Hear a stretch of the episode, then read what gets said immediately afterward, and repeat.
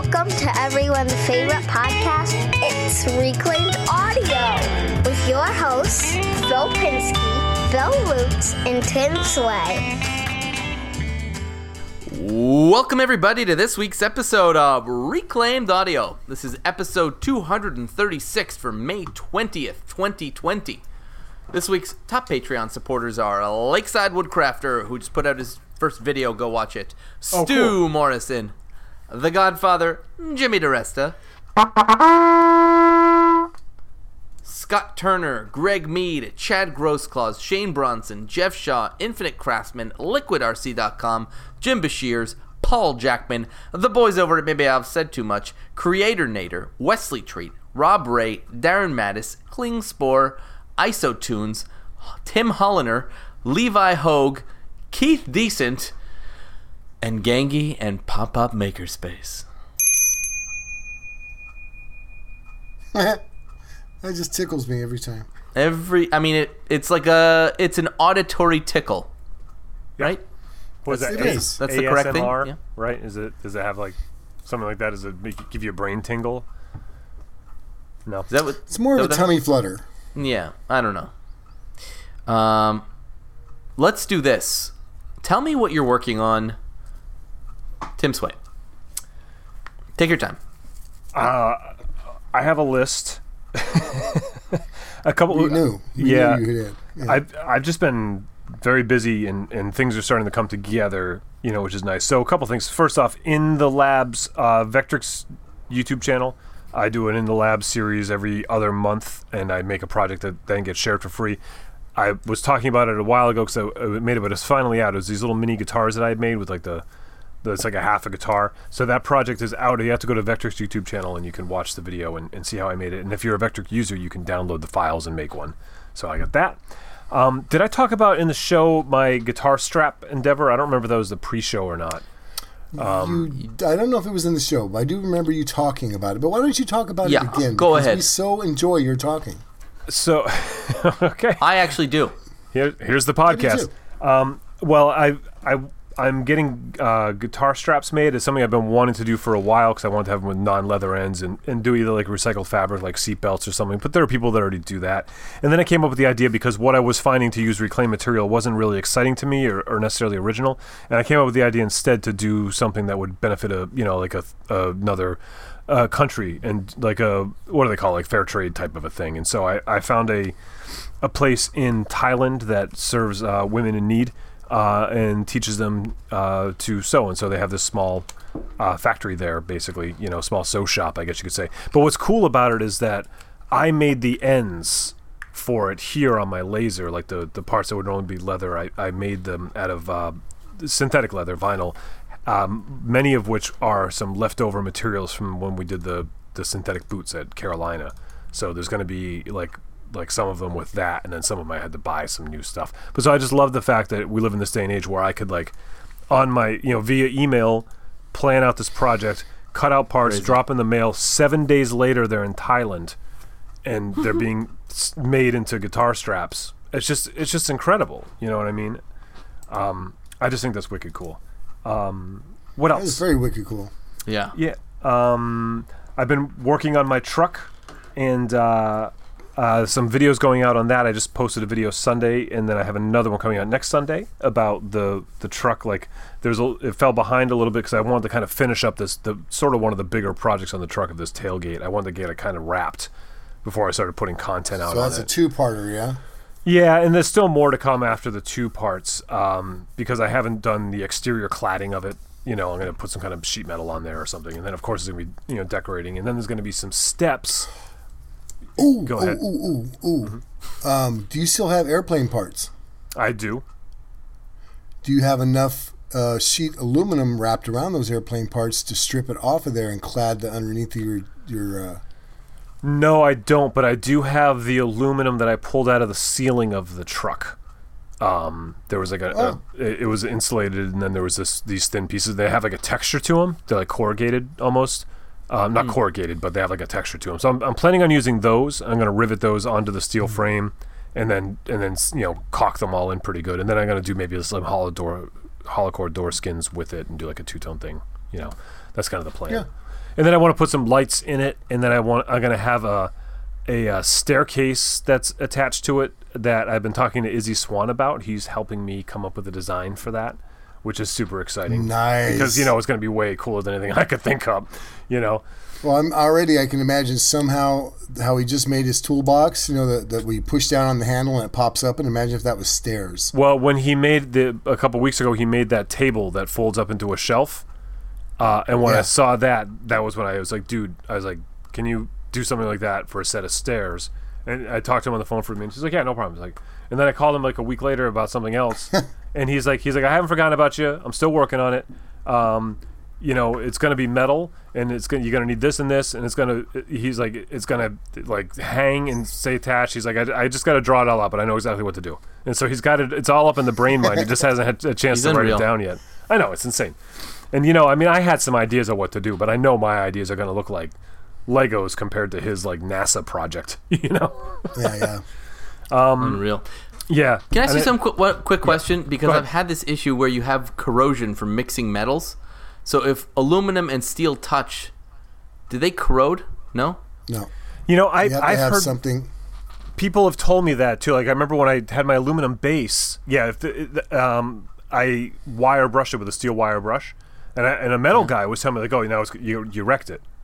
It's going to get wrecked." I'm like, "What are you talking about? It's aluminum. It's, it, it's five years later. It's fine. think so because It's fine. Yeah, Yeah. I, I, I 'Cause don't there think was so. a I think whole- when you add water, it might, or when you add some metals like copper and steel, I think. Uh, Well, there's like the Yeah, battery water thing. heater. You know, like the way batteries create like energy and corrosion, and I, I think that if you, I, I mean, it does, it, the po- the point is moot though because it's going to be the, the the metal is the steel is painted, so it's Ah. Yeah. not it's not going to actually be Because there was there was a battleship that was yes, that had steel rivets over aluminum sheet or something like that, and the but whole thing probably- rusted. yeah, but it probably submerged in water. I think. I think there's a catalyst that's. The salt water would for sure be a, It was something the salt would water, be- yeah, and it, it, in essence did what happens to like your battery when it like bubbles and like gets all Right. on the terminal. well, it's electrolysis, right? Yeah, Like, yeah, yeah, it yeah, that's the word. It goes from one anode Yeah. to the cathode or whatever. yeah. I don't I think mean, that's you think about like bicycles that are aluminum frame; they've got steel parts on it, right? yeah. Imagine riding a bike, a mountain bike down a hill at a thousand miles an hour, and it busts out from under you. The wheel just comes off. Yeah, that's true. Well, there's always something in between. Well, I mean, even like rivets. I think there's. like uh, rivets are Yeah, aluminum. I- you know, we pop those in the steel all the time. Anyways, let us know what happens. Yeah, well, yeah. when, the, when it's Let us like, know what how happens to much your the ticket bucket. was, and how much was the ticket when it flew off the back of your truck at 60 miles an hour? Yeah. um, what is the uh, like? You know, like a cartoon where like the like the ants come in just and they just like all of a sudden you just see a bone. You know, there's like no leg there anymore. Right. Yeah. Um, I got a new seat for the truck today. Uh, my friends over at Mill Supply sent me a, a, um, a seat. The seat that was in there wasn't too ripped or anything, but it was ugly. It was like this ugly blue color for some reason. It didn't have any. Um, it didn't have any armrests and it didn't have any lumbar support. And you know, driving around town, whatever. But but uh, if you're gonna drive this thing to Baller. Tennessee, which I do plan on doing, like it'd be nice to have a little bit more comfortable of a seat. And so it's just fully adjustable. It's got the support. It's got armrests. And I was able to put my shoulder You have a seatbelt in five now. point racing harness. Yeah. It's no, a Ferrari three points. chair. Three point seatbelt, but it's also not leather or vinyl, so you don't stick to it, which is nice. It's like a nice kind of like wicking cloth type thing, you know. It's really cool. Excited about that. And I put a fan in it today. I got one of those dashboard fans like you always see in those, those trucks because it's like you know Is it your? It's your biggest one? my biggest fan, biggest fan in the truck. Um, I have a guitar video coming out this week, uh, which is exciting. What else? There's something else I wanted to say. Saw your no. desk. Oh yeah, the desk is gone and delivered. That's gone. Um, we had the dumpster at my shop, and that's gone. I put some stuff in there, not a lot, but then it was about trying to get some other stuff out of the barn that other people. I went in like halvesies with my landlord, and we're, I'm I'm supposed to be taking over more of the barn, but there are people that just have junk in there, and we're trying to get all that junk out. Right. So that was fun Now, when you say halvesies, that was like what four bucks, right? for the dumpster. How much is a dumpster in Connecticut? I'm curious. Oh, it was like it was uh, I think four hundred and seventy five dollars. We got a big one though. really? Twenty footer? Yeah, yeah, I think it was a twenty footer. Um, but uh, maybe it's only maybe it's only like fifteen feet. I forget. It was by the ton. I have to look it up. But it was um, it's because that's the cost of, of throwing the stuff away too. It's not just the dumpster. You know what I mean? So Well, I because I work I work at the airport, which is a city-owned entity. Since Hmm. the city allows X garbage company to, you know, do the trash in the city, we get free dumpsters and stuff. So I'm just curious of what something like that costs. I it's been years since I've I've never had to pay for one. You know, I've, Right. I've worked at It's- places that's used them, and when I need a dumpster, I just tell the office, and they'll bring me a big old dumpster, and I can use it. But wow, 400 bucks. That's not that's no joke. yeah, no, that's you don't. I mean, you know, I, usually I'm on the other end of the dumpster. I'm like pulling stuff out. You know what I mean? It's, it it was it was interesting for me. I've never I've never gotten one before. I have you know done some bulk throw because you know there's in my line of work I'm saving waste. There's always waste of the waste, and eventually you get to this point where you have to get rid of it. You know. Um, and I've taken truckloads before, like to the dump where you pay, where you drive up on the scale, and then it's like it's you know fifty bucks or whatever, um, you know for like a thousand pounds, you know. But this this dumpster is like supposedly like tons and tons. I forget what it was like twenty ton dumpster or whatever, you know. But um, so you know it's unfortunately like you know I, I was paying I'm paying for it because I'm trying to to encourage people to dispose of their garbage because there's like just there's a lot of garbage on the property that we're just trying to clean it up and make the place look better and it was a small dent it was a small dent in the accumulation there there's just there's just some stuff there that drives me nuts you know but What what kind of what kind of stuff? I mean, you're talking like old cars or just like old furniture? What what are you talking about? Uh, well, there's like, um, the, here's the thing that drives me the most nuts about the, the one the one guy that uses the property um, about six years ago, maybe only five years ago. He was doing a bank cleanout. He would be one of the, he would get called to do bank cleanouts every once in a while, and um, he, he- you know, the, basically the bank forecloses on a house. He goes in, throws everything out, keeps what he wants, you know, and Okay, got you, got you. um, so there's there's he found the scaffolding in the backyard, and so he set the scaffolding up to see if it had all the parts, and it did. So it's like a three-story scaffolding, and it's been there for five years up against up against my barn, like just rusting, and it's not Right. it's not good anymore. It was when he set it up, Right, and now right. it's just been sitting out rusting for five years. Nobody wants to take it down. Like I mean, I could get some scrap money for it, but it's like you know, but it's his. I can't just take it down, throw it away. It's his. And then he did this with his other guy, and so they both think, say it's the other guy's problem, and then nothing gets done. And then there's like when they did redid the roof on my shop. It was in the winter when they did it, and um, a ladder fell, got covered with snow. Someone plowed it, mangled the ladder, and it's still there. Like the only reason it's not mm. still in the middle of the driveway where it got plowed up is because I moved it so I could get in, and I threw it up against the side of his barn, and two years later it's still there. Like this stuff like that just like drives you nuts, you know, when you're trying to like, and you got a customer coming down, it's like, oh, there's the scaffolding, you know, there's the there's the fender, the the fiberglass fender off the go kart, the racing go kart, you know, there's the spare tire from a NASCAR trophy or whatever, like you know, just like these weird Right, right. garbage things like laying around, Right. you know? You're making me look bad. Yeah, yeah, and, you know, and so we're just trying to like, in, like, hey, here's a dumpster, guys, and you know, it, it worked. We got rid of a lot of stuff, but it wasn't a big enough dumpster. Honestly, I would scrap that uh, scaffolding, chop it up into pieces, sell it for scrap, and if he asks about it, I don't know what you're talking about. yeah, what, what, what scaffolding? What scaffolding? This- that- this that's is Tim we're talking about. It's one of the most honest. Never heard Yeah. of it. Tim feels bad about lying to his son about you know spiders and stuff. Well, I don't, I'm not. Yeah, I don't really want to do someone's property and, and this and that. But yeah, it's at the point now where that's going to get like Never that heard of it. ladder's the, the ladder's probably worth four or five dollars. It's aluminum, you know. So What what ladder? Yeah, exactly. You, me, him, everybody's going to say what ladder? Yep. Never oh, and then the, so then the guys, the guys in the other barn. Um, so it's this whole long story, but there's so there's Do the other tell. there's the other barn that there's a new tenant in, and he's super cool. Um, he's like a property manager, landscaper, and he's just keeping his trucks and trailers there, and it's a place to you know park the bobcat. So when they dropped off the dumpster, um, I had, I literally got a can of white spray paint. I spray painted two arrows and an X in right in my driveway of where I wanted the dumpster to go. And so Right. I, I pull in the next morning, and the dumpster's about 40 feet past it. you know, it's just like, come on, it's like so far away from everything that's gonna get thrown out, and so I'm like, you know, like I'm like loading, so I start cleaning up my, I'm like loading out my truck and driving my truck around, basically driving my truck into the dumpster and unloading it, and um, and then, but before I, you know, I was about to do that, I brought a couple things in. And then I started talking to the guy, and I was telling him, I showed him like the X. I'm like, "Can you see that X? it says X marks the spot." And I also painted a piece of wood that said dumpster and left it on the ground there with a Yeah. brick on top of it. You know. Yeah. And um, and I was like, yeah. I was like, he's like, oh, just you know, just call him up. They'll they'll come move it. And um, I was like, yeah. I was like, I was thinking about it, but you know, it'll probably take him three days. I just want to get this done. And he goes, He gave you the Bobcat. he goes, oh, you know what? I got a bobcat. He's like, you know, he's like, you didn't put anything in it, right? I'm Yeah. like, nope. So when he got the bobcat, just dragged it for me. It was like awesome, you know. But uh, but he was hoping to throw some stuff in the dumpster too because his barn has still has stuff in it too from the guy that's accumulated all this stuff. One of the things he has in his barn is he has four 55 gallon drums of vegetable oil because I don't know if it was uh, so- Biodiesel?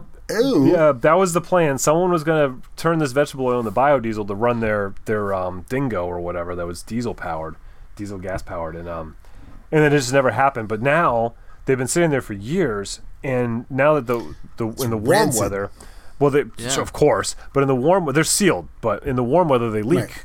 so they're starting to weep out the bottom. So you, you look at it and you think like he was like, oh, maybe you could put these in the dumpster or whatever. Um, but if they're weeping from the bottom, that means as soon as you move one of these things, the bottom's just going to bust open. You got 55 gallons of vegetable oil all over your place, rancid vegetable oil. So you got to Oh. pump it. You know what I mean? You got to pump it. That's all. And so the You gotta landlord, call a waste oil company. They'll come and get it. they'll come and pump it, and they'll and they'll make soap out of it or whatever, and make money off it. You know, but um, and it shouldn't it shouldn't even cost anything because like we used to have those guys come and clean the grease traps at the restaurants, and they would do Yeah, it for the same free. people that do restaurants and stuff will do that kind of Yeah. stuff. But it's like, but who? It's like who is responsible for removing it? There's like all these, and I, I can tell you who it's not. Me. but, Well, You I mean, usually before you go lease a property, right, you're going to inspect it and you're going to see things like that, and you t- and you negotiate that. And if if if the landlord says, "Hey, I'm not doing it," and you still sign the lease, that means you got to do it. Right. Well, there was. just- that's Yeah. that's. I mean, my my landlord's a really cool guy. I, I really like him. Uh, he's just not there. He's busy. He doesn't think about it. And you got to ride him a little bit. And so I, I I was telling him I was like, just send him like five texts in a row. Like this oil needs to be gone tomorrow. This oil needs to be gone tomorrow. And and and just like, and then in the fifth text say like I can do it. Give me the okay, and I'll send you the bill. And he'll say yes, but you got to hound him. Like he's just right, right. he's just right. busy and distracted, you know. And so he's, I mean, he's always, he always, always, always does the right thing. It's just sometimes you got to twist his arm to get him to actually think about it, you know. Tim. Yeah. Tim. Tim, I got two words for you. Go. What oil?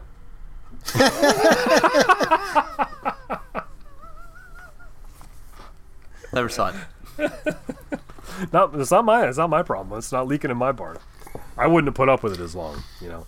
God, there's something you could what what could you make with rancid old oil? That, You can figure that out on your own. That's disgusting. Um, Okay. But but Bill. all that being said, man, are you prolific? Like you just do do do. You are the from like from the grasshopper and the ant. You're for sure the ant. yeah, yeah. I mean, to a fault, Yeah. maybe too. But um, yeah. Like there's only one winter at a time. You know that, right? yeah, yeah, Okay. Yeah. you But work gotta- enough for like five winters. Yeah, but you know, a lot of it is. I mean, I, I didn't even get through my list yet. Oh, I'm sorry. I didn't mean to interrupt. Oh, no, that's Please okay. go I mean- no, you keep going. You, you do your list. you know, uh, there, a lot of the stuff is, um, it- you know, I don't. I mean, I've never been diagnosed with ADD, but like that's it's definitely the way I like to work. You know, I like to move from one. Phil thing and to I can vouch for you. that you have ADD. It's definitely the way I like to work, though. Like I, you know, I. It, but it, it's it's not so much about like I can't focus. It's about I like to put the space in into passive thought on things before I take the next step. A lot of times, Sure. but Yeah, yeah. a lot a lot of the stuff I have going on isn't actually hands on. Like there's you know like the the guitar straps is very minimal hands on. It was more emails and um, project management.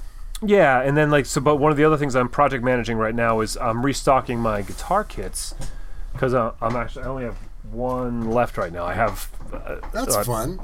Yeah, so I'm I'm doing that, and um, you know, so I, there's a, a supplier that I, I deal with in China, and I contacted him again. So we're you know getting all the parts that way. There's a couple things I source differently, but the other thing I'm doing is I'm adding bass guitars to it. Like the very first day I put out the guitar kits for sale, like the one of the first comments was, "You gonna do bass guitars too?" You know. And 100 comments later, I'm like, well, if 10% of those guys actually buy kits, you know, I'll be, I'll, it'll be okay. Um, and so I wanted to do that to sort of re- revitalize the franchise and add another product. And I'm talking to you know Gemini Pickups about making a custom pickup and doing something unique. I want to design a pretty basic bass guitar, like very you know traditional bass guitar, but not rip off any of the popular brands. So I've a little bit of designing and thinking, but it's going to be one of those things again where I don't actually you know I'll make one of them for the video, then just sell the kits, and I'm not making the parts. You know, I'm making templates and and, and content and, and and whatnot. So Plans. Yeah, it, exactly. And then the kit has like a physical templates as well as digital stuff. But um, so I, sourcing the necks was proving to be interesting. I wasn't finding what I was looking for in the neck, and then I, I got to talking with my guy in China, and he was like, "Well, we could just, we could just make them for you, you know." And I was like, like, okay, well, how much? And the the price came out to be better than anything I could find, of course.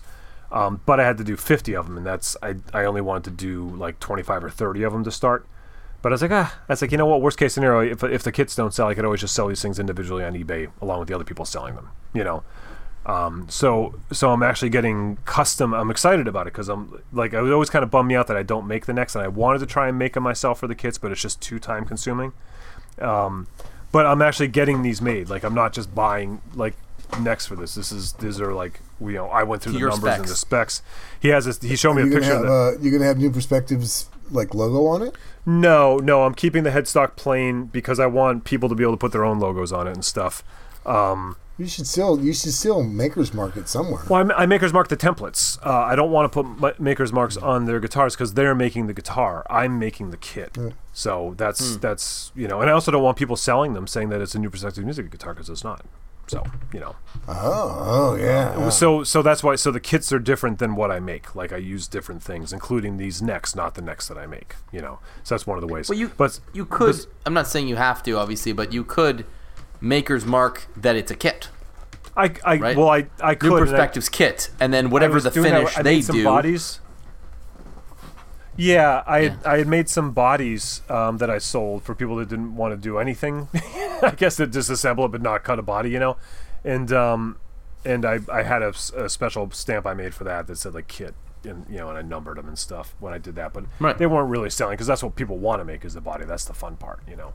I just wanted to have that a couple. I think I saw one or two in the store just in case someone wants one. And I was trying to do stuff with those where I had other artists. I got other artists to give me their original art, and I laser engraved them onto the guitars. And then when I sold those, I gave them, I paid them for their art. So it was like a joint thing, you know, to try and. So that was my way of making that like something that would be interesting and unique too. Um, but so yeah, so I'm getting these. The guys, he showed me the picture of the CNC machine that they make them on, and it's it's basically the same as my CNC machine, but instead of having one spindle, it has eight spindles. So all eight of them, like so, you basically program one, and then it, then it does eight, seven copies of one, right? So it's pretty cool. Um, and yeah, so I just thought that was really cool. Like I'm, you know, like sort of outsource. I mean, it's outsourcing to, to another country and, and whatnot. Um, you know, which I have thoughts of, on. You know, but at the same time, it's like I'm getting something made. I couldn't do it any other way. Like I couldn't make these in this price range any other way. You know, um, and, and I've been working with this guy for over a year. He's pretty cool. So, and then the other thing, so I so I got this inside guy now. You know, he's down there. What's the name of the city that they're in? Phil, Which one? the f- manufacturing city in China where everything's made. Oh, the Hunan. Da- Dongguan. Wuhan. Not Yeah. Wuhan. That's not funny. No, I think it was Da- yeah. Dongguan, Guangzhou, Fujian, Shenzhen. Shenzhen. That's Shenzhen. That's Shenzhen, that's where yeah. he is. And so then I was like, one of these other things I'm looking for is I want to get white Matchbox size versions of my uh, box truck, the step van that I'm converting, because I want to create uh, little stickers or graphics to make them look like mini versions of my guitar truck, um, to just Yeah. s- to just sell. But I can't find anybody that manufactures these what I'm looking for. Um, you know, and so I just like, hey, you know anybody that makes toy cars? I'm like, I'm looking for looking for some of these. Of course he does. Yeah, Yeah, he's my like, brother-in-law. Yeah. right, exactly. So he's like, yeah, I'll get back to you. You know, so I, I got like this like inside guy now. he's awesome. I love this guy. It's like, the only Yeah. thing is I have to do it all at midnight. You know, otherwise it's like an eight hour That wait. is. I'll wait for my turn, but I have a similar experience. Uh, well, I am definitely done now. I think I got everything off my list. Like dumpster. Uh, Anyways, uh, leave us one of those Patreon reviews or whatever. Uh, I think we're all done here. Bill, what are you working on? I actually, well, you know, I'm still not making, but I did kind of make. So, uh, a tenant moved out of a hangar and he left behind an old drill press. And the new guy moving in wanted it, but it's all rusted and nasty. So I helped this guy get it apart and kind of give him some tips on how to clean it up and get it running. Because the thing, I just by looking at it, I can tell this thing's going to run just fine. Um, but he, you know, he's not going to do much more than go across the street to Home Depot to get some WD forty. So I said, man, vinegar and WD forty and a palm sander's your your friends, and you can get this thing so pretty, so cleaned up, you know. So I kind of did that. that's cool. That was an interesting juxtaposition of things we've been up to.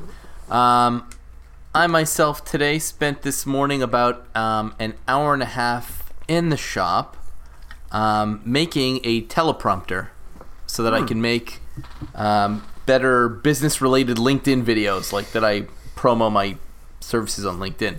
So basically, it's a um, it's a platform that the camera goes on, and in front of it, just a small piece of glass goes in at a 45 degree angle, and in front of the glass, flat lays my iPhone that has a uh, teleprompter software on it, except the iPhone is then mirrored, and then so what you see on the glass is the correct orientation of the words you're reading, and then the camera the camera sees through the glass but doesn't see any of the words or anything like that.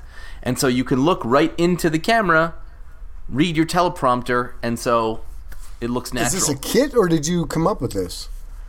well, I didn't come up with the idea. I saw a couple of YouTube videos, but I had some glass from an old picture frame that we weren't using. Um, but yeah, I just sort of hacked it together this morning. Cost me nothing. That's kind of fun. Yeah, I want to cool. see. I want to see it. Like, Here, one sec. oh, you got it right here. Okay, do do a bill. Oh, I've, I have I have just a bad influence on you guys. You're both doing it now. You ruined So this podcast. for people listening, Phil just got up and ran away to go get this thing that you're not going to be able to see, so Tim and I can see it. and it's not in the room apparently. I think he left. Like he's in some other part Yeah. of his house. Oh, here he is. Look at him. There he's back. I feel like I'm showing you guys my my diorama. Yeah, It's fun. I use So- Legos and pipe cleaners. So this is so I created some slots here. I can't you Yep. can't see that. Well, I saw when you pulled the the side. glass out. Yeah, I, I, I can see the Okay, slots. so Yeah, the it's all black. Yeah, and this glass goes into yeah. a 45 into like a little three-sided box.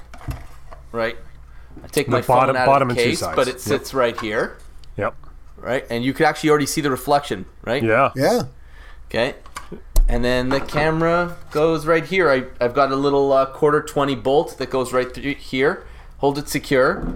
I made a uh, a quick release that I just glued on there. and The bolt goes through it. Look at you, The whole yeah. thing goes right onto the tripod. Bob's your uncle. Wow.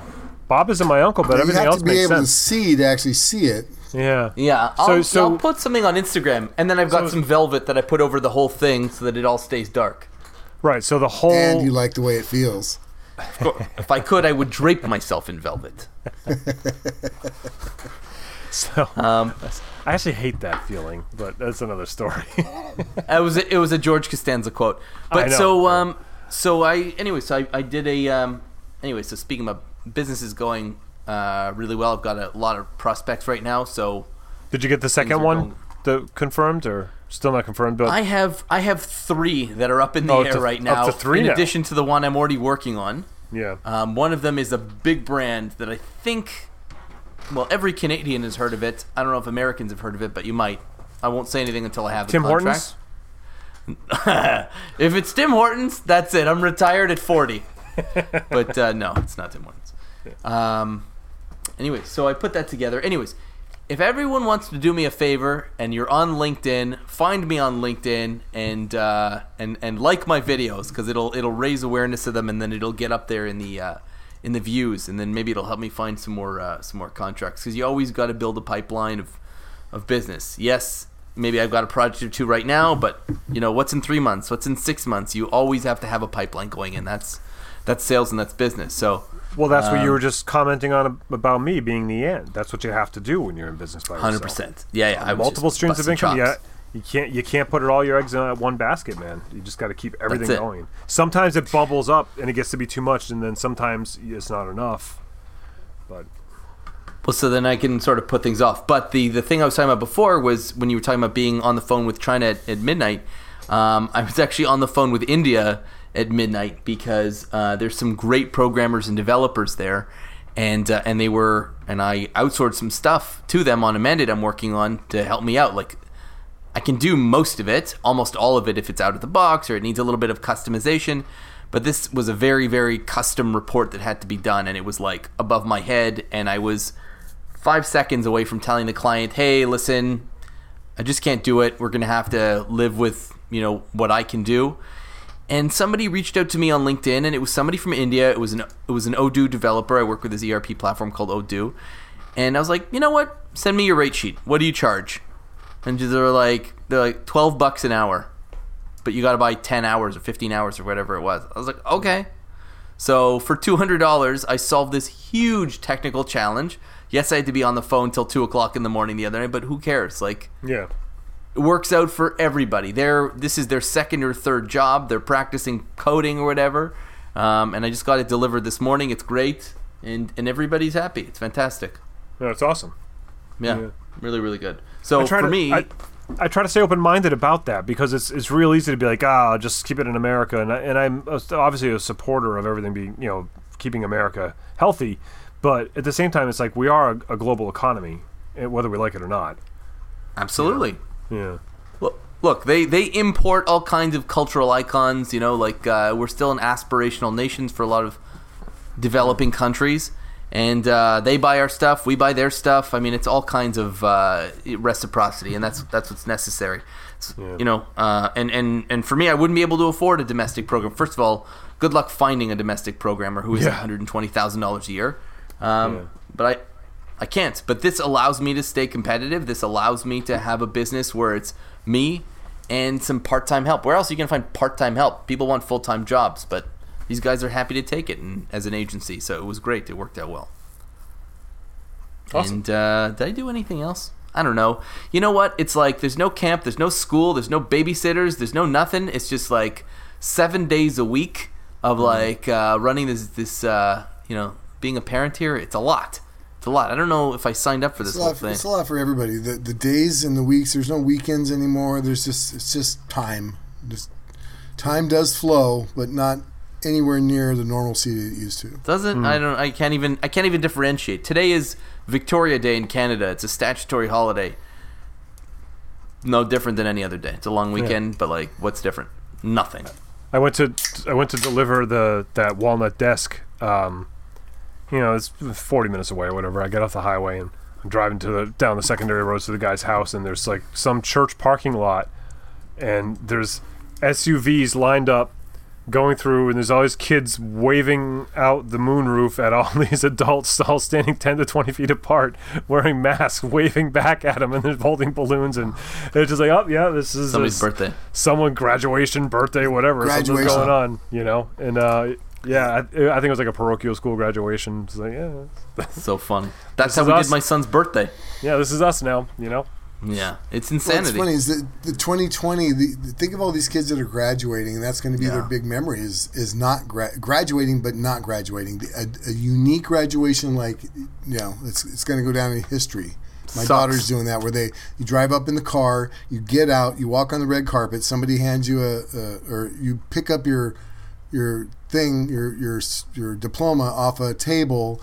You put your hat on or whatever. You wave at people, and you walk to the other end. Your parents have driven up with the car, and that's how you get back in the car and you leave, right? Hmm. Sucks. Yeah. It, it, it does suck, but it is the bright side is you know it's it's a it's it's going to stand out in history. It's, you know, You know what? My regular graduation stood out also. I, I barely Yeah, but I mean mine. not the entire world. Yeah, I, high it, school? there's there how many how many years of of graduating classes can have this experience? One. It is it is well we It hope better be only one, Tim. It better be one. I mean, but if it's two, if, but if it's two, it's different because the second year they figured it all out. This year, nobody figured out Right. anything. This is this this will never happen again like this because Uh-huh. it'll be figured out. From your mouth. Yeah, it's on it's on tape. All right. Everything- So I, I got this uh, coming Friday. I will be driving down to Palm Springs. Oh, Um, nice. I'm dri- the dad's bought a house down there, um, and they haven't come back because uh, when they went down there, they got a condo down there, and uh, all the COVID happened, and neither one of them are in the best of health. So it's like, yeah, we're not coming back up to the Bay Area. We're going to stay down here anyway. I got to drive down there. They have a little BMW Z3, I think, the little two seater Miata yeah. size. Yeah. Yeah, so they need their BMW down there. So I'm going to go drive their BMW down to Palm Springs this, this weekend. But what should be normally a nine hour drive is uh, apparently six now. Yeah. Who, I what believe what it. traffic? Yeah. It's crazy. Yeah. Um, how are you gonna get back? 500 miles takes six hours. How are you gonna get Huh? back? How are you gonna get back? They're, well, they're going to come back up because they got their uh, their realtor has got to stage the house because they're selling their house in San Francisco. So I'm going to drive that down there. And then they're going to bring me back up.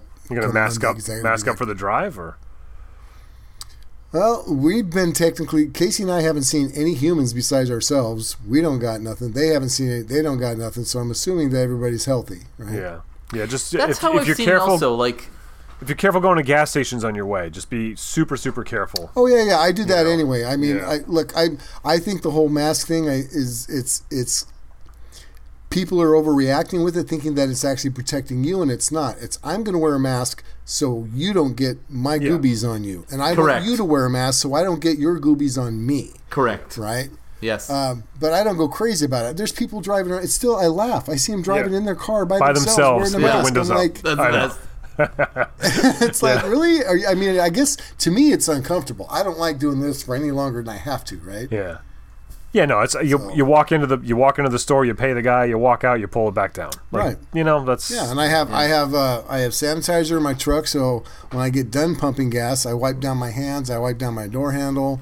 You know, I, I mean, I, I'm I'm careful. I'm, I'm even if it's a little bit overcautious, I'm careful, and that's why Casey and I are still healthy. You know, yeah. yeah. yeah. Yeah. we have a little we have a little assembly line we do when we go grocery shopping. I open the tailgate of the truck and I get the sanitizer and the Lysol and everything, and I un- unpack everything out of one grocery bag, wipe everything down. It goes into a clean grocery bag, and then she takes it in the house and unloads it. I mean, it's it's That's all these things that you do, right? We do that also. Not with the Yeah. extra bags, but like I'll bring it into, let's say, the stairs leading into the house, and one item gets Lysoled as it's brought into the house. The decompression chamber. yeah, it's hysterical. Well, yeah, we haven't gotten Um, we haven't been getting crazy about that really because it's just like the surfaces. You know, obviously we're washing our vegetables and stuff, but um, Yeah, it just doesn't live on those surfaces that long. And seventy-two Well, hours. the the, re, the, the reports, I, but Phil, I've heard some say that it does not live on the surfaces for more than a few minutes, and I've also heard some that say it's been three days, seven days. I mean, Yeah. it's like yeah, depends upon the surface. it's- but the so that's why. boxes- That's why we're just like we keep a little canister of like Lysol right now. Wipe everything down. What's Yeah. what's the worst case? You know, you wiped everything down. That's the worst case for nothing. Yeah. But Yeah, I just, I mean, with with Casey not having any income right, although she did just qualify for unemployment through the the, the California's giving her hundred dollars a week, but she gets the six hundred extra from the government, so that's good. Yeah. But anyway, um, I can't afford to be sick, and I'm I'm I'm more susceptible because I've only got one kidney and lung problems and all that, you know, Yeah. all these other things, and I'm just getting older. I just don't want to be sick, man. I think that would just suck. Although. I have plenty of vacation time that I haven't been able to use built up, so in case I have to take a couple weeks off, what the heck? hey, jackpot. Who wouldn't want that? Hey, No. Who we have to be a- super careful because COVID my youngest. vacation. Yeah. Uh, actually, yesterday was my wife and I's uh, 11th anniversary together, so we uh, called it our COVID anniversary. What did we do? Same thing. Yeah. Happy yeah, we- anniversary. thanks. We hung out in our driveway, waving at our neighbors all day. Too funny. Bill, let's keep the party rolling. Um, tell us what our topic is today. Oh, uh, um, I think it's gunshots, trains, and sirens. And and what the heck does that mean, Bill? Well, I, the, the reason that came about, Phil, is uh, we're, we're, we're talking about um, our environments. What specific things happen in our environments? And I've always lived in 90% of my lifetime has been spent in areas I don't ever remember not hearing gunshots at night, sirens at night, and train whistles at night, right? But that's my environment. So, what is, what is in our environments that's kind of specific to where we are? that interacts with our making, whether it be certain materials that we can get, uh, places you can go, climate, all that kinds of stuff. And I just thought that would be fun to talk about. So go. Um, well, I'm in uh, I'm in Eastern Canada, or I mean, Quebec. Uh, northeastern U.S. is the closest American part to me. So just just to help any Americans situate themselves as far as where I'm at. Um, so I don't know. I guess I'm the same as the Northeast. Uh, same kind of stuff as Tim, although Tim probably has access to better trees than I do. Um, I don't know. The Yeah. things that I've made have always been have been mostly out of necessity. Like the things that I, I make. Like for example, I, I talked about this little um, you know this teleprompter. So what do I make? I make the things that are useful to me that that are going to help me do something else. Um, it's very very rare that I'll make something just for fun. I guess. Hmm. Interesting. Yeah, it's, it's very pretty rare that I make something just for fun, just for the heck of it. It's mostly to serve function: cabinets, closets, um, uh, shop furniture, all that stuff. Well, what what materials do you find that you like? What do, what do you use mostly? And as reclaimers, we're going to have a lot in common here. Pallets, right? Yeah, But I mean, Um, what what other kinds of materials? Like, what kind of woods do you have? Like, for instance, Tim has access to um, um, beech nut or beechwood or whatever it's called, and I have uh, redwood here in Yeah, California. I mean, maple is like Okay, bountiful here. I mean, it's like crazy bountiful here. Um, you know, like so. But the thing is, is I'm picking out garbage, right? And um, so whatever's Right. in the garbage for the most part. And what what I have, I had that. Uh, oh, I had this nice desk. I had a couple of nice desks over the last couple of years with some nice hardwood. One was wasn't butter was pecan. I had pecan. Wow. Pecan was one desk and it was 75 years old, and I still have little scraps of it, and it just smells incredible when you cut into it. And then it had what that you mean by that is you found an old desk that you were able to strip down for the material for the wood. Yeah, well, I had a buddy of mine actually, and he said to me, he says, I have this old desk. It's actually a funny story. I have this old desk in my parents' cottage. You know, do you want it? I was like, heck yeah, I want it. So uh, we met up, and this was back when you were allowed to do that. Uh, we met up, and uh, and he gave me the desk, and uh, and then he, he he asked me about the desk maybe a week or two later. He thought that I was gonna like I don't know sand it down and resurface it or whatever, restain it and give it to one of my kids. Little did he know, I took the whole thing apart and used it for materials to make other things, and like things that I sold and whatever. And like you could tell that there was some like disappointment in his voice. He's like, "Oh, oh. this has no sentimental value to you. Like this, If this you thing if was you cared, you wouldn't have thrown it away in the first place. exactly. You've got kids too, you jerk. Um, but anyway, so that was that was uh, anyway still one of my closest friends. It was still a very funny story. But um, and then a block over from me, I found that famous you know desk that was basically three giant sheets of laminated maple, and it was uh, I still have quite a bit of it. Not quite a bit of it, but I still have some of it, and I use it every every so often on on projects and stuff. But uh, that's pretty much it. I mean, like my making is not so much that I need that much material. Well, you know, the, um, when we kind of came up with the topic, it was sort of about uh, almost like East Coast, West Coast, and like location. Then we were kind of in the pre-show. We are talking like, oh, you get redwood and I don't. But I think that what's sort of being uncovered here is that maybe to go with our theme about you know trains and stuff, maybe the if you lived on the other side of the train tracks, you'd be dealing more with particle board and IKEA furniture. But because of the side of the train tracks you live on, the stuff that people are putting on their curb is actual real hardwood and, and worth picking through. Yeah, right. That's super rare. The the garbage I see all the time is nothing but particle board. Hardwood is so rare to find. I will screech to the side of the road with three kid, three kids strapped to their car seats. I'll pull over for hardwood. Most of the time, it's just, oh, what is that? Yeah, it's chipboard. Yeah, what, what is that? Nah, it's garbage. yeah. You know what I mean? Like it's never. It's such a rarity to You, find you've good. really got to go. I don't care where you live. You have to go up into those neighborhoods because I don't think any of the three of us, while we're not living on the streets, you know, we're not. We don't look like paupers. We ain't wealthy, and we don't live in wealthy neighborhoods, and we don't get those. You know, You know where? I'll tell you where the best place is, and I got this tip from Matthias, not personally. He did it in a video. Uh, you know those townhouse complexes, Mm-hmm. right? Do you guys have those? Oh, They're just Oh, like yeah. yeah. so like it's just like row houses, right? And and so you go and like their garbage is like one central area. Yeah. So you could literally just pull into that, and you're getting like a whole communities worth of garbage for you to look through and see what they have there. And the furniture they're not going to throw into college the dumpster. towns too, because Yes. because not only do they have the townhouses, but they're all student housing, so people But are moving in and out. But that's all garbage, though. That's all just. Yeah. But Some not of always, IKEA. because a lot of times, like in, in Berkeley, when we lived in Berkeley, I would I would go hunt and scavenge a little bit, and you get these kids that are coming from money, and their parents are giving them them their old stuff to, to move in with. It's not always that they just get IKEA furniture to start Yeah. with. A lot of it is, but sometimes you will find some like you know this kid doesn't want mom's old vanity that you know that's made out of some nice hardwood anymore. Now that I'm graduated from college, so it's out on the curb. But then again, you're right. There's a lot of Yeah. When I was that age, uh, you know, that was you know pre IKEA, and um, for the most part, and uh, you know, we shopped at Goodwill, and a lot of we'd be picking Mm-hmm. up dated stuff from the '60s and '70s that was just dated, but it was all solid wood. I mean, five dollar bureaus all day that were solid Oh, yeah. maple, and I th- I put those on the curb back then. I didn't know, you know what I mean? But now, Yeah. yeah, but so I mean, people are still shopping that way, I guess. But even the thrift stores are starting to be more just full of particle board. They definitely are because I've seen it in there, and I'm like, why even? What are you even? Why are you even with this? bothering trying to resell this? Who's gonna The buy whole- this?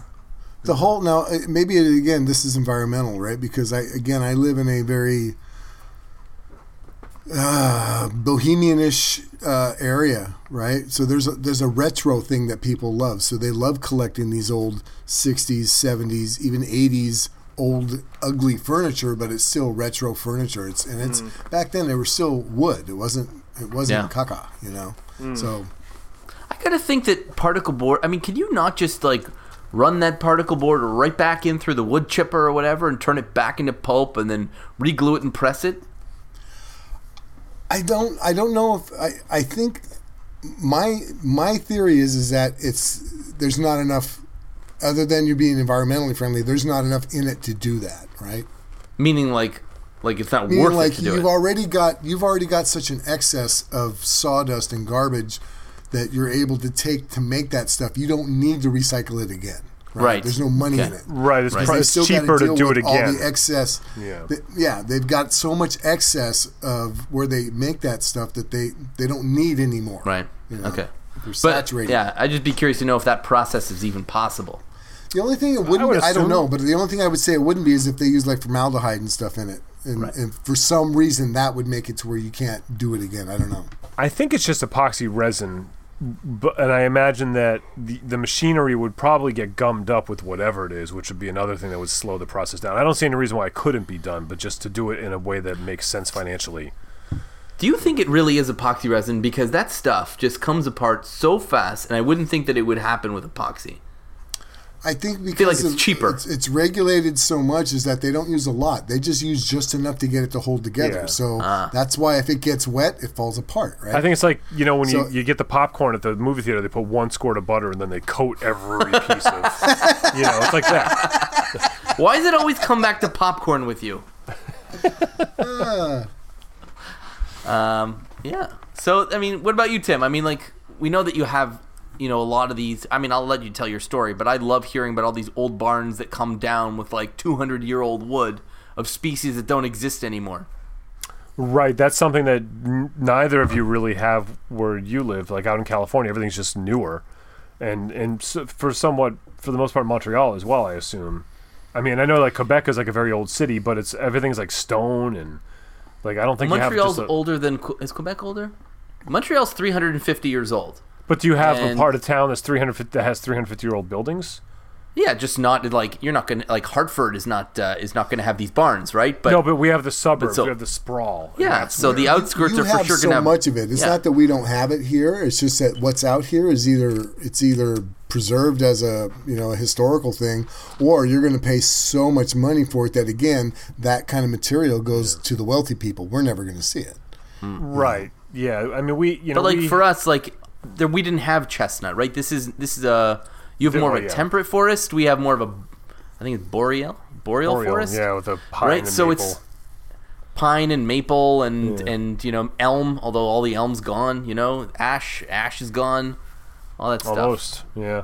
Um, yeah, we. I mean, we get a little more of the. We have basically the same trees. We have some walnut and and uh, you know a few other species down here as well. But um, uh, yeah, the it's 300 years ago there were people living in where I live now. Like there's there are houses, two houses down from me. That house is about 150 years old. My house was built in the 60s. Like the, they're just scattered. So what would happen is that someone would come here, and they would build this big house, and they'd have like 100 acres of land. And then over the decades and centuries, like that land just got divvied out into subdivisions and and you know smaller farms and business parks or whatever. But there's always like for every like 50 houses, like around there's like a there's that one house, and and I, I teach my son that too when we go driving down the street.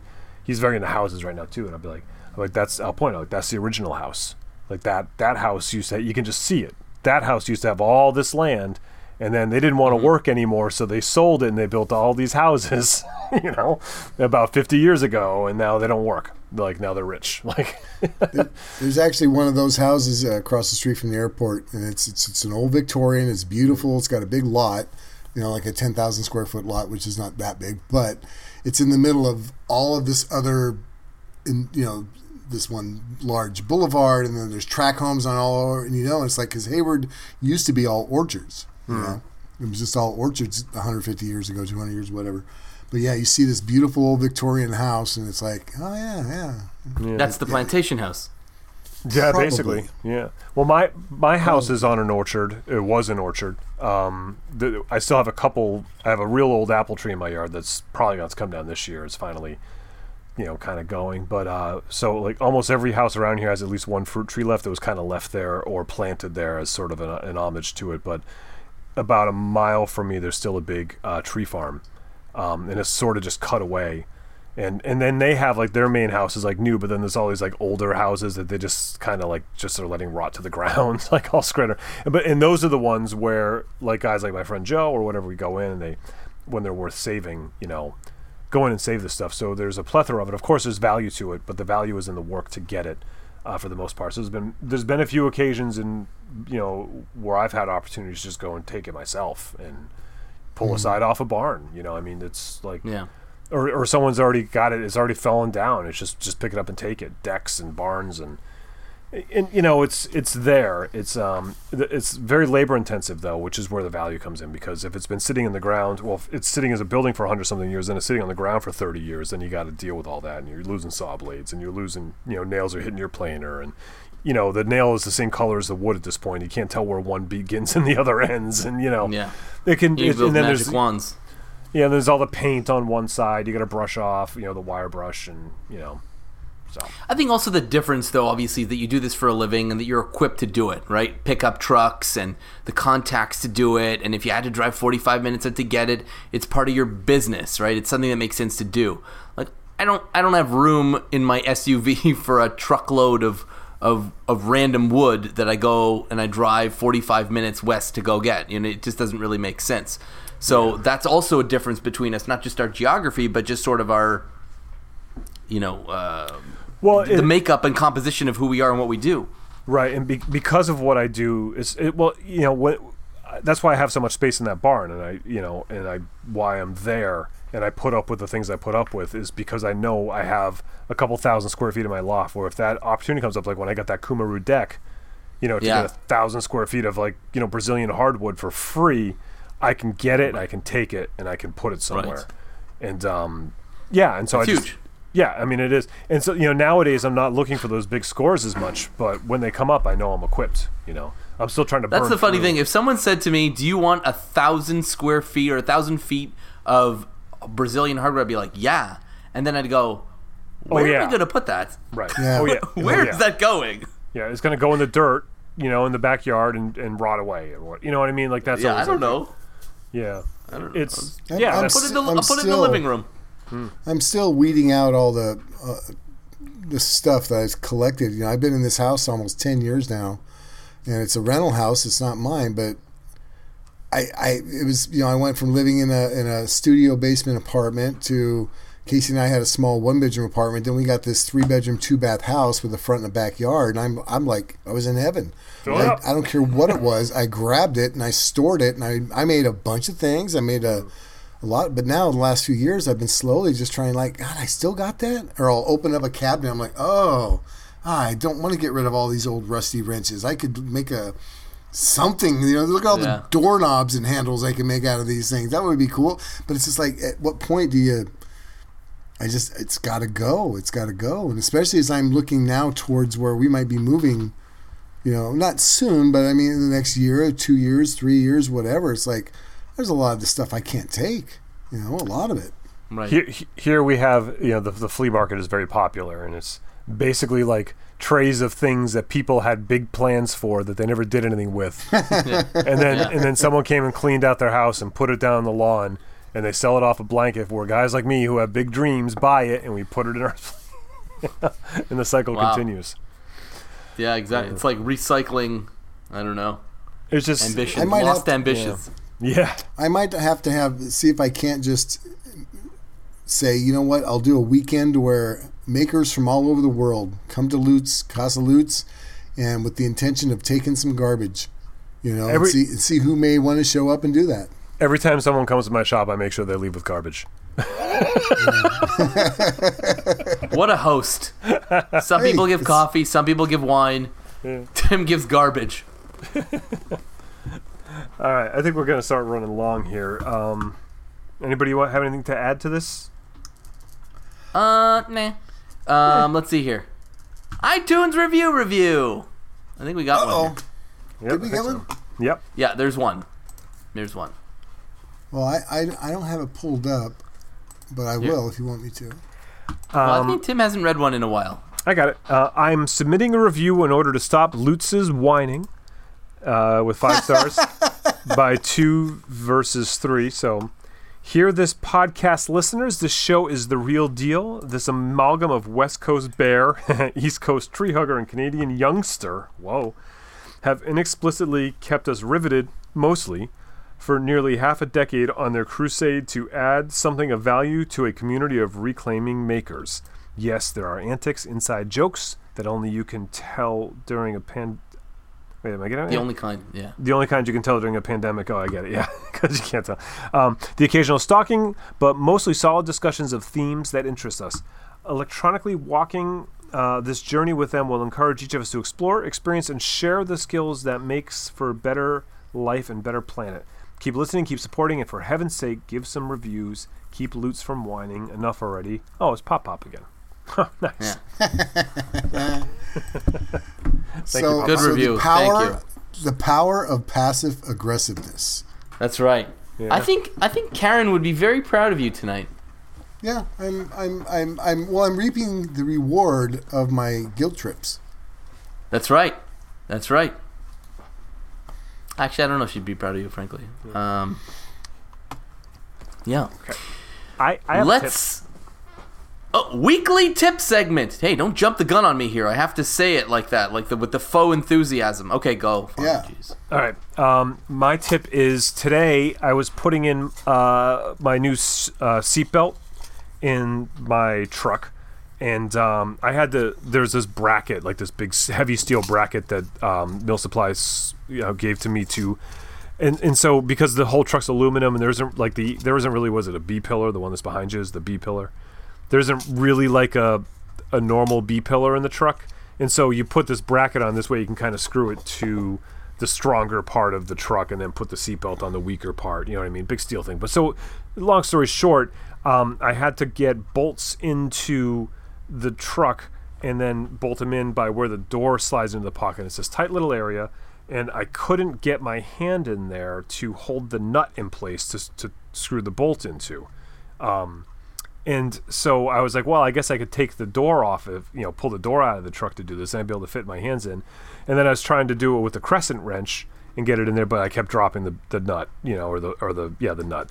Um, and so then I just very simply I put the the nut inside the crescent wrench and put a piece of masking tape over it uh, on the one side of it, and then I was able to just put it in there and crank it up, no problem, and then just pull the wrench off. The tape That's came with it. Genius. I was Yeah, thinking I a drop of the. CA glue, but that's smart too. Uh, I, Well, I, I, I was going to even. weld the nut to the crescent wrench and just leave the crescent wrench there. that was actually my first thought because that's my first thought was I've just put a tack bead of, of weld And I was like, okay, well, before I, and then I'd snap it, right? And I was like, well, before I do that, let me just see if the masking tape works. And it works, it worked flawlessly. And that way I was able to, because I couldn't even see if I was lining it up on the hole right. So I was able to slide the crescent wrench in and I could look through the hole I had drilled and see when it was lined up and then put the bolt in and, uh, and twist it. it. It worked flawlessly. And I went, Well and then, well so then I got Ripped it away done. with the masking tape. Yeah. What's it? Uh, but so I got done doing that, and I was like, "Oh, this is great." And I go to close the door, and boom, I can't close the door because the bolt is too long, and it catches the back of the door that sticks out further. So I went in again, and I undid it. I pulled the bolt out. I cut the bolt shorter, and did it again, and put it back together, and it worked flawlessly the second time too.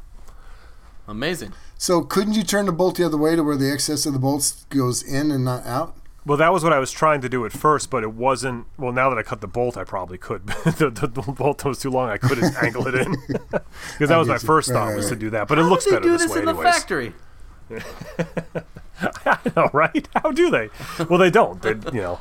But um, but yeah, So it, let me it- ask you this: it looks better having Was the head this all on. before you put the seat in? Uh, well, the seat comes out real easy.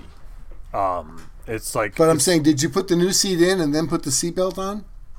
Yeah, to make sure it was all lined up right, I had the seat in. But it, I could have taken the seat out. Well, it actually attaches to the seat part of it, but I could have done that part. Like the, the, the waist clip and then the spool are on the seat, and then just the shoulder points on the wall. So, but the seat, there's like a, it just folds forward real easy, and then you can also, you can just, well, now I would have to undo the seat. So where was the it out, lack of room that you had?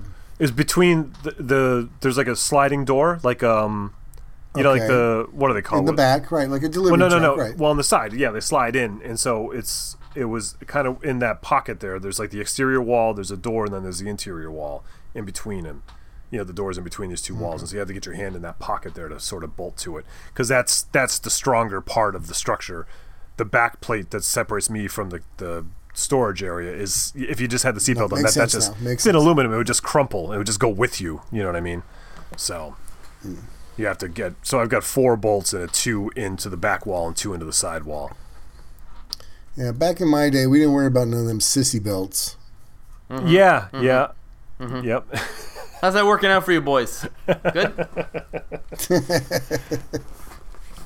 so, so uh, long story short, masking tape on the crescent wrench is what we're saying. yes, Yes. Masking tape. Okay. Yep. Okay. Um, there was a thing we want. Oh yes, what grabbed your attention this week? Um, Bill, you go first this time. Well, you kind of you kind of gave it away a little bit at the beginning of the, the podcast, but uh, our buddy Pete, Lakeside Woodcrafter, made his first ever video, and I think we've we've tried to give Pete some pointers at one point. It's like, hey man, you can do it, Buckaroo. Blah blah. He made like the most amazing first video I've ever seen for someone Yeah. making a video. I mean, it's like Yeah. full stop motion. Paul Jackman meets uh, what's his name, and then they just had a baby, and Pete made a video or something. I Yeah, don't know. not fair. Yeah, it's really not fair, but it was an excellent video. So check out Lakeside Woodcrafter. And another thing caught my attention. Uh, it made me feel good about being a maker and living in the maker community. Um, I, I said I, I shared that video uh, from a memory of three years ago when all the makers, uh, Justin Sparks, JC, uh, Jesse Wetta, the Schaefer Myers, Laura Kampf, Izzy, April Wilkerson, her husband, Andy Birkey, Father Thomas Bailey, Sean Farbolum, Daniel from Switzerland. All these people were at my house. It was awesome. And Jeff Shaw was also at my house. And uh, Jeff messaged me earlier and he made this comment like, you know, Bill, that was really that trip is what really got me into making and quitting my IT job and becoming a maker and doing all of these things. And look at me now and I remember you telling me just because I was nervous about making videos and you told me just make crappy videos until they're not crappy anymore. And, and I've tried to do that and now look at me I'm doing a collab with Graz, John Graziano and I work for the TotalBoat uh, thing I mean so anyway he's living his dream basically thanks in part to me and i just that made me feel really good and i'm i'm exaggerating a little bit but i'm not that's what he made me feel like it's like thank you for setting me on the path to doing this thing i'm like oh i love you so much so anyway that really caught my attention Nice. That's terrific. Yeah, Jeff, Jeff's a good dude. Yeah. yeah. I, we love jeff we do Every day when I'm in the shop, I wear my Jeff apron. So um, uh, Jeff, because I know you're listening, because he's been a long time supporter, and uh, I know that you're listening, and now that you're working with Graziano, and because Tim who sees him all the time, I'm sure doesn't bother doing this. Jeff, I would like you to ask Graz, just because you've got your own podcast now, Graz, why don't you listen to Reclaimed Audio? Why don't you leave us a review? Why aren't you supporting us? Just ask him those three things. Thank you, Jeff. Okay. All right. Hey Tim, Yeah. what grabbed your attention? I wanted to say how much I, I love uh, John Graziano's videos, and I just Yeah, that's what I was thinking. that's that's mine. Graz, Graz makes great guy. Okay. Yeah. Um, what was I? Oh, um, I don't know. I've been watching a lot of um, videos recently. Uh, just been exhausted, but I did. Um, I'd like to keep up with what Laura Kampf is doing with her uh, horse box camper video thing. Um, she's doing some really really cool stuff, and she always sort of pushes the boundaries of what you think is possible with certain things. Like I've I've never seen anyone puncture a spray paint bottle to drain out the spray paint to then use that paint with the roller. So that I thought was super interesting. Um, obviously, I took away way more than that, but we're four videos in. That was just an example of something that like. Who thinks of these things? Well, she thinks I've, of these things. I've thought of that, but never had the guts to try it. she was I've ice picked punctured to s- it. I've punctured spray paint cans, but usually it's with a gun, and they just go flying in the air, spraying paint everywhere. Well, that's funny as heck, and I would definitely do that. But uh, I have this was I have cans that like they, they don't work hand. anymore, and I know there's paint in them, and like I can't throw them out. I try another cap sometimes. I'm like, oh, let's see if it works with this cap. Still doesn't work, and so I just, like I can't. I know there's paint in there. It drives me nuts. I'm surprised you haven't tried to figure out a way to weld a valve onto the bottom to refill it with compressed air. Think about it. it's got to be possible. Anyways, It's possible. um, so that's it. Our websites, williamlutz.com, timsway.net, newperspectivesmusic.com. Contact us for show topics, suggestions, feedback, all that good stuff. We must hear from you guys. Info at reclaimedaudiopodcast.com or hit us up on Twitter at reclaimedaudio. iTunes reviews. Any five star review will be read aloud on the show. And patreon.com slash reclaimed audio. The best way to help support the show, and also for as little as $1 per episode, you get access to the pre show where, oh my god, words cannot express how awesome the pre show is. So you'll just have to spend your minimum $1 and find out. That being said, have a great weekend, guys. Or week? Weekend? What's the difference? Goodbye. Yeah, who cares? Bye, everybody. Be good. And this time I'm going to say yes, do be good.